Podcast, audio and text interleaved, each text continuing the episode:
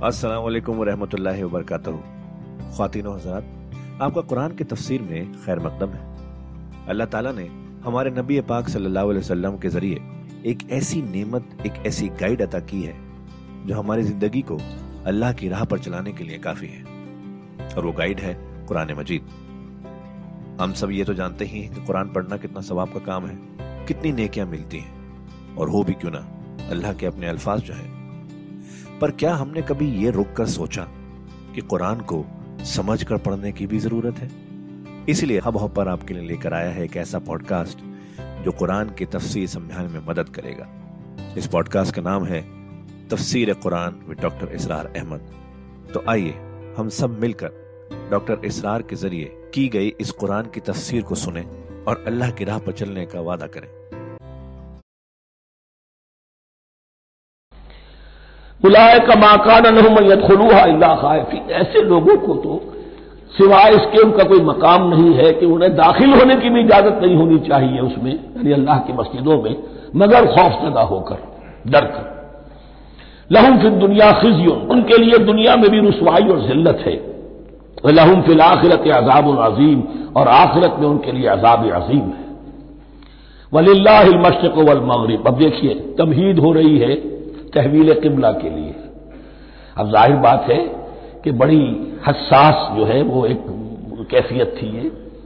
तो यरूशलम के साथ जिनको दिलचस्पी थी और उनके दिलों में उसकी अकीदत थी, मक्का मुकरमा और बैतुल्लाह के साथ जिनको दिलचस्पी थी और उनके दिलों में उसकी अकीदत थी। तो इस हवाले से ये किबला बदलना और दो दफ़ा बदला है किबला। पहले आके मदीने में हजूर ने यरूशलम की तरफ़ सोलह महीने नमाज़ पढ़ी और फिर तहवील किबला हुआ। तो अब इसमें कई इम्तहान हो गए, वो आगे आ जाएगा।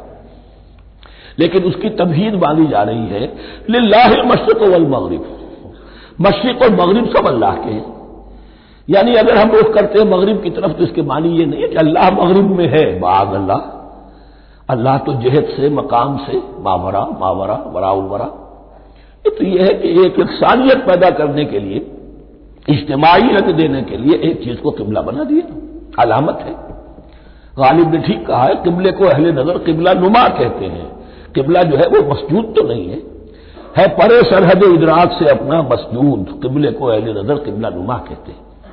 लाही मशरक वल फसम वजुल्ला जिधर भी तुम रुख करोगे, वो अल्लाह ही का रुख है। इन अल्लाह वासिम अलीम यकीन अल्लाह बहुत वसत वाला है, बहुत वसत वाला है। वो किसी सिंत में महदूद नहीं है। और अलीम है, हर शय का जानने वाला है। देखिए, यहाँ ये आयत कह के और छोड़ दिया मसला। अगले मसले पर आ गए। आगे आपको पता चलेगा कि यह दर हकीकत एक तमहीद बांधी जा रही है तहवील किबला के लिए। वकाल वलन सुबहान।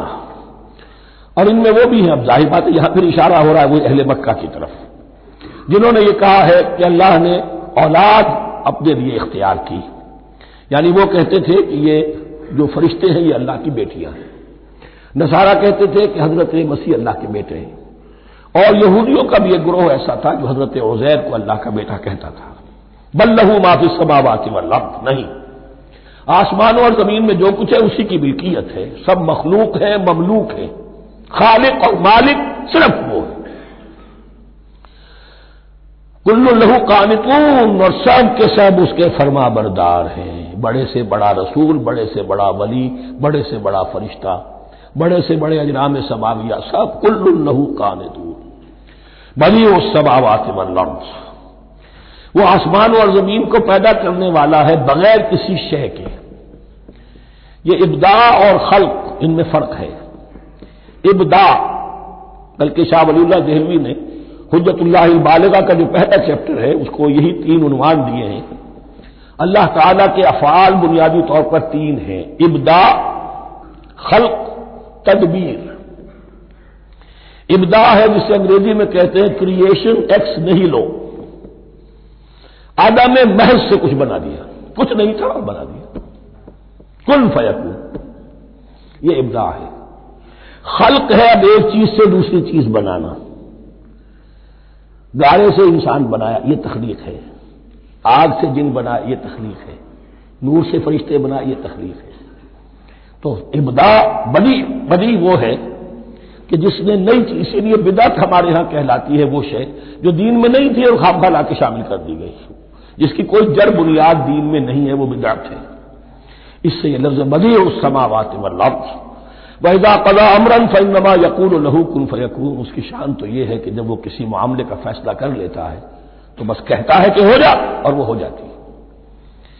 वकाल नजीन लौला युकलमन तातीना आया। और कहा उन लोगों ने जो इल्म नहीं रखते। यहाँ फिर वही मुश्किन मक्का की तरफ़ रूए सखुन है। क्यों नहीं बात करता हमसे अल्लाह? और क्यों नहीं कोई ले आता हमारे पास कोई निशानी? ये मैं अर्ज़ कर चुका हूँ, ये मजमून जो है कि उनका बतालबा था बहुत शिद्दत के साथ कि कोई मोजे वैसे ही दिखाओ। जैसे तुम कहते हो कि ईसा ने दिखाए थे, मूसा ने दिखाए थे।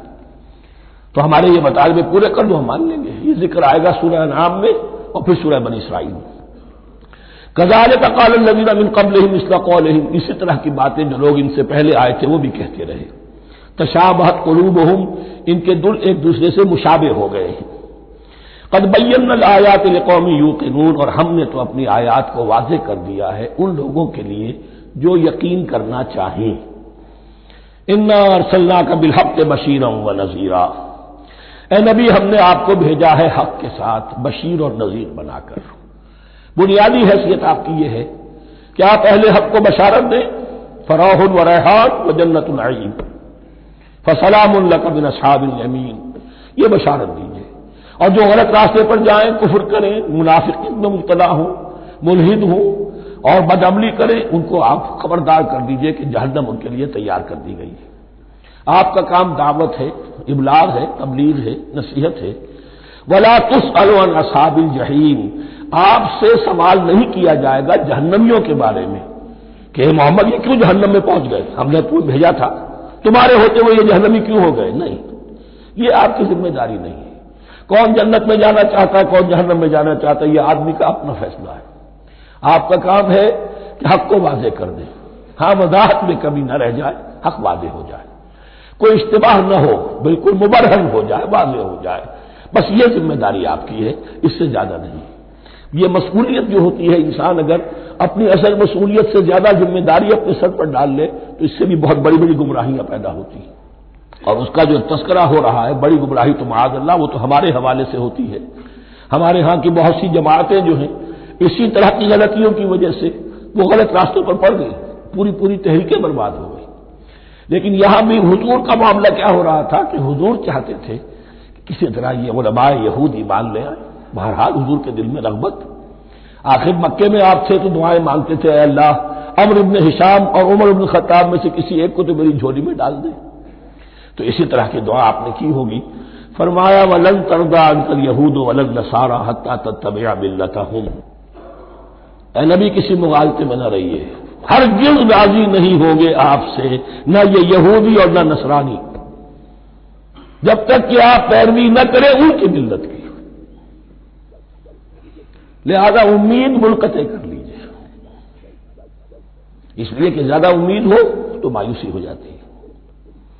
इकबाल ने बहुत खूब कहा है बंद मोमिन के बारे में, जिसकी उम्मीदें कलील, जिसके मकासद जलील। मकसद ऊँचा, लेकिन उम्मीद कलील रखिए अल्लाह चाहेगा तो हो जाएगा, नहीं चाहेगा तो मेरा काम तो अपनी हद तक अपना फ़र्ज़ अदा कर देना इससे ज़्यादा की जो है ख्वाहिश अपने दिल में पालेंगे, किसी उजलत पसंदी में गिरफ़्तार हो जाएँगे, कहीं दाएँ बाएँ हुक और कुरुख के ज़रिए से कहीं पहुँचने की कोशिश करेंगे और अपने आप को भी बर्बाद कर देंगे।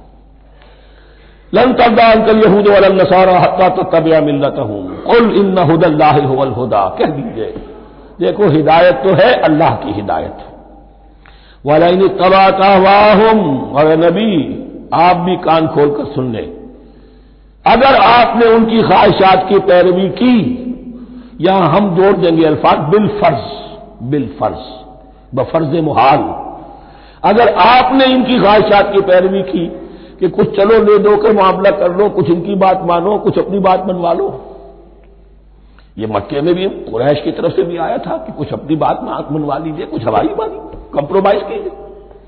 अब ज़ाहिर बात कि यहाँ, अब यहूद के साथ यही मामला है। वलिन तबा का बाद नबी जा कमिन में माल कमिन वली वला नसीर। और अगर बफर्ज मुहाल आपने पैरवी की, उनकी ख्वाहिशात की, इसके बाद कि आपके पास इल्म आ चुका तो नहीं होगा कोई भी अल्लाह के मुकाबले में आपके लिए कोई मददगार या हिमायती। माजल्ला माजल्ला हक की तलवार बड़ी नंगी है। और यहाँ अल्लाह का आदम, ये फर्द से फर्द तक बदलता नहीं है। न उम्मत से उम्मत की तरफ़ बदलेगा। कौम और किसी और कौम से एक मामला, किसी दूसरी कौम से कोई और मामला नहीं। अल्लाह के उसूल हैं, अल्लाह के कवानीन हैं। उसकी फितरत है फितरतुल्लाती फतरनासा फिर यह कि उसकी सुन्नत है। लन तजद अली सुन्नत तहवीला वलन तजद अली सुन्नत तब्दीला। अल्लादीना आतना हमल किताब यकून हक्का तिलावत। वो लोग के जिन्हें हम किताब देते हैं, वो उसकी तिलावत करते हैं जैसा कि उसकी तिलावत का हक है। इस पर मैंने अपने किताब से में बहस की है, तिलावत का असल हक क्या है? मुसलमानों पर कुरानी मजीद के हकूक नामी किताब से अब यहाँ पर तफसील से बयान करने का वक्त नहीं है। लेकिन एक बात जान लीजिए कि तिलावत का लफ्ज जो कुरान के लिए, कुरान ने इख्तियार किया, ये बड़ा दू मानयन है। तला यतलू हम इसे भी कहते हैं। पढ़ना और तला यतलू किसी के पीछे पीछे चलने को कहते हैं। वह शम्स वजुहा वल कमर इजा तलाहा। सूरज के बाद पीछे आता है चाँद। तो यतलू के मानी क्या है? When you are reading the book you are following the text बाद लोगों को देखा होगा उंगली उनकी चलती है साथ साथ वो बेचारे ज़्यादा माहिर नहीं है। तो ताकि निगाह इधर से उधर ना हो जाए, एक सतह से दूसरी सतह पर न पहुँच जाए, उंगली भी साथ साथ फेरते। तो फॉलोइंग द टेक्स्ट लेकिन इस तिलावत का असल हक क्या होगा? जब आप उस किताब को फॉलो करें, उसे अपना इमाम बनाएँ, उसके पीछे चलें, उसका इतबा करें, उसकी पैरवी करें। जिसकी कि दुआ हम करते हैं। वजाल लना इमाम व नूरम व रहमा। तो अल्लाह तो बनाएगा हमारा इमाम उसको उसी वक्त जबकि हम फैसला कर दें कि हम इस किताब के पीछे चलेंगे। अल्लाह दीना आते ना हम किताब यकून हक तिलावत ही उलाय का युमिन नबी जो अल्लाह की किताब की तिलावत का अदा करे और उसकी पैरवी भी करे, वही है जो उस पर ईमान रखते हैं। जो न तिलावत का हक अदा करें, न पैरवी करें, वो दावा करें कि हमारा ईमान है तौरात पर और किताब पर तो ये दावा जो है झूठा दावा है। मैं वो हदीस आपको सुना चुका हूँ। माँ मन बिल कुरान मनिस्तहल्ला महारे महू जिस शख्स ने कुरान की किसी हराम करदा शय को अपने लिए हलाल कर लिया, उसका कुरान पर कोई ईमान नहीं। ममा यकफुर में ही फौलाए कहमुल खासरून। और जो इसका कुफर करेगा तो वही लोग हैं सारे में रहने वाले। अब वो ब्रैकेट बंद हो रही है। वो आयत के जो पाँच छठे रुकू के शुरू में आई थी, दोबारा आ गई जू की तू। या बनी इसराइल अस्कुरू अल्लती अनम तो अलैकुम अन्नी फब्बल तो कुम आलमी ये तरतीब जहन में रखिए और दूसरी आयत भी जू की तू, सिर्फ़ यह है कि तरतीब थोड़ी सी बदली है। ब्रैकेट यूँ बनाते हो तो इसकी चोंच इधर होती है तो उसकी चोंच इधर होती है। तो इसी तरीके से जहन में रखिए कि दूसरी आयत की तरतीब थोड़ी सी बदल दी दरमियानी, और वो भी दरमियान में चोच वाला मामला जो होता है। वह तको यौमल्ला तजी नफसुद नफसिन शाया। ये तो जू कटू वही है, डरो उस दिन से, जिस दिन कोई जान किसी दूसरी जान के काम ना आ सकेगी। वला युकबल मिनहा आदल वहाँ क्या था? वला युकबल मिनहा शफातुन यहाँ क्या आया? वला युकबल मिनहा आदल न उससे कोई फिदिया कबूल किया जाएगा। वला तनफा शफातुन ये शफात बाद में ले आए, अदल पहले ले आए।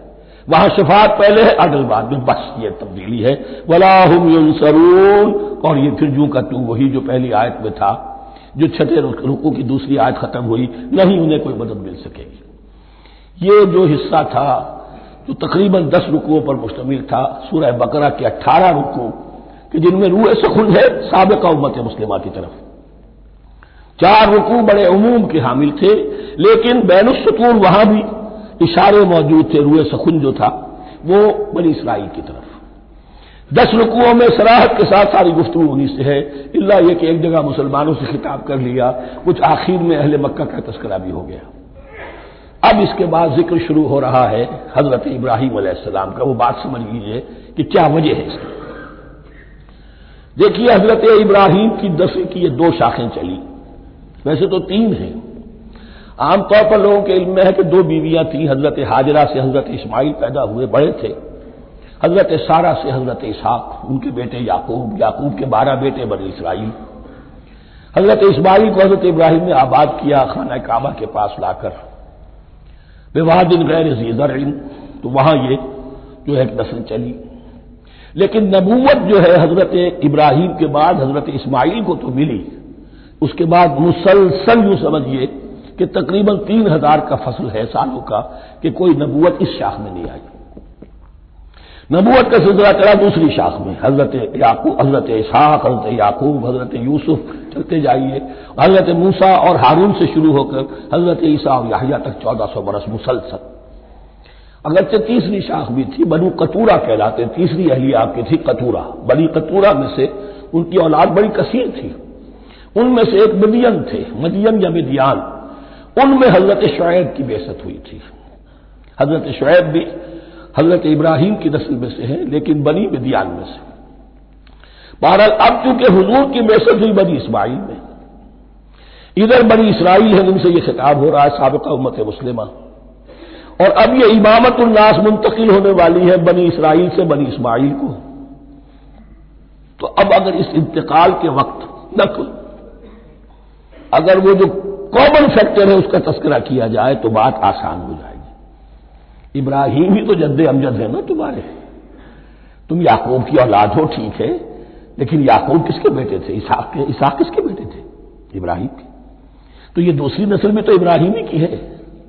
इस हवाले से उनके लिए सहल बनाया जा रहा है कि बात को समझो।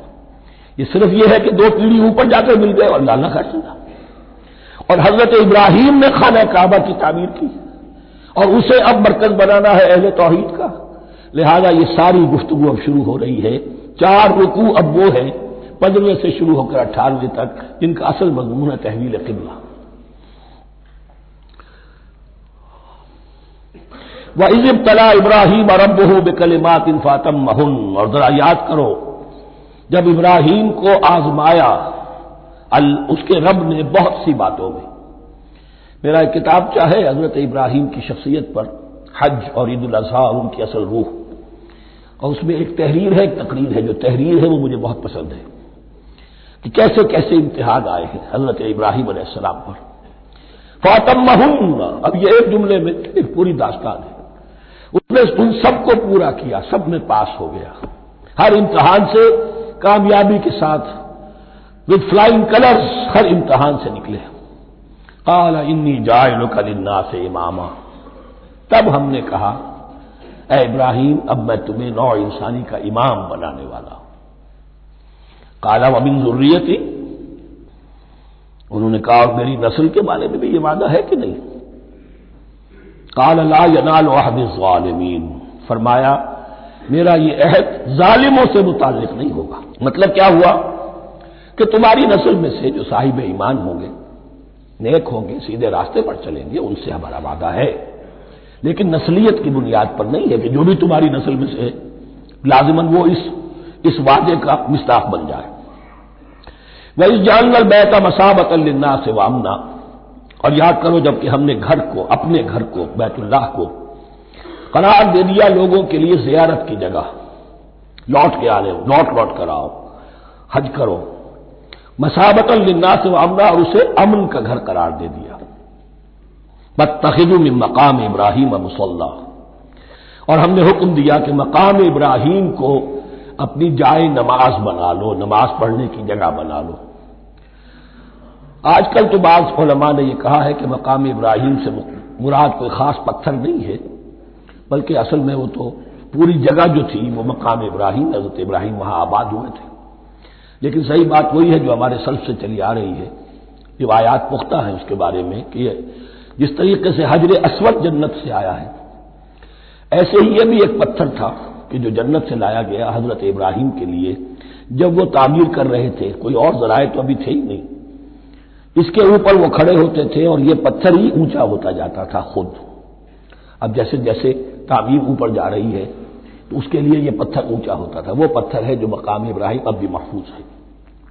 और वहाँ पर फिर तवाफ करके काबे का मुकम्मल, फिर उसके आसपास जो है दो रकत जो है वो अदा की जाती है नमाज़। तो खातिन हजरात, ये था आज का एपिसोड। अभी तफसीर बाकी है। पूरी तफसीर सुनने के लिए अगला एपिसोड सुनना ना भूलें। ज़रूरी है कि हम कुरान को पूरी तरह से अच्छे से लफ्ज ब लफ्ज समझें। इसलिए अगले एपिसोड में आपका इंतज़ार है। सुनते रहिए ये पॉडकास्ट जिसका नाम है तफसीर कुरान विद डॉक्टर इसलार अहमद, सिर्फ़ हब हॉपर पर।